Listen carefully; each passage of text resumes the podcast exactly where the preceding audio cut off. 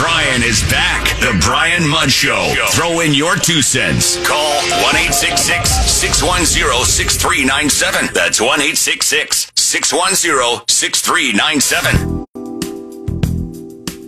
Florida Governor Ron DeSantis defeated Donald Trump in a straw poll taken at the Wisconsin State Republican Convention this weekend. 38% voted for DeSantis, 32% voted for Trump.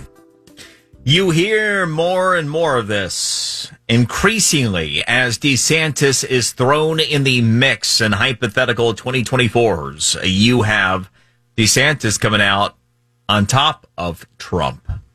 What are the implications there? I'm going to actually touch on this in some of today's Q&A of the day. The question that came up today that I'm diving into, are Democrats starting to lose young voters?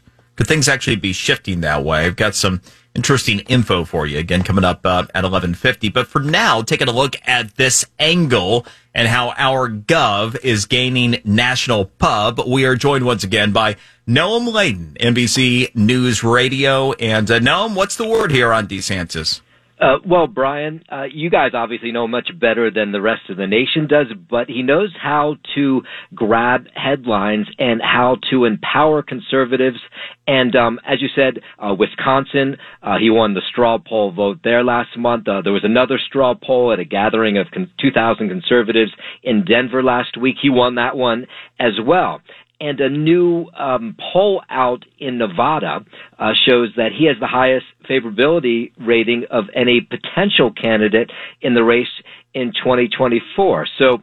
Uh, even though he's played coy about whether he's going to run or not, it seems conservatives, a lot of them anyway, think he's the one that uh, can win the White House in 2024 to your point about playing coy with it, he was asked this question just again earlier this week, and he said that he doesn't read anything into it. He doesn't ask him his name to be in these polls. People just put it in there, and then he actually made a uh, a joke about how you have a lot of these you know, parties in other states that are selling merchandise with his name 2024 and all that. He said he would like to cut the royalties. Um, so uh, he has just kind of distanced himself from that conversation, saying that he's uh, solely focused on, of course, this year's election because it's all a moot point if, you know, he doesn't win reelection this fall.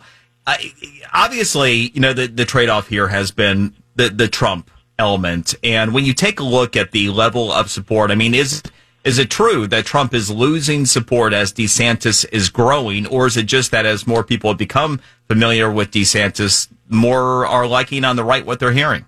I think it's, it's probably a little bit of both. So obviously in Florida, you know DeSantis well, but you know, there's lots of parts of the country where they're just finding out about him. So they saw, you know, that um, he fought uh, his opposition to COVID-19 restrictions. That played really well with conservatives.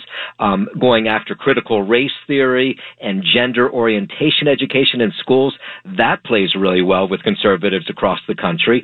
Uh, his fight with Disney, again, that also plays well. So uh, people who may not have known a lot about him, a lot about him before the pandemic, sure know a lot about him today.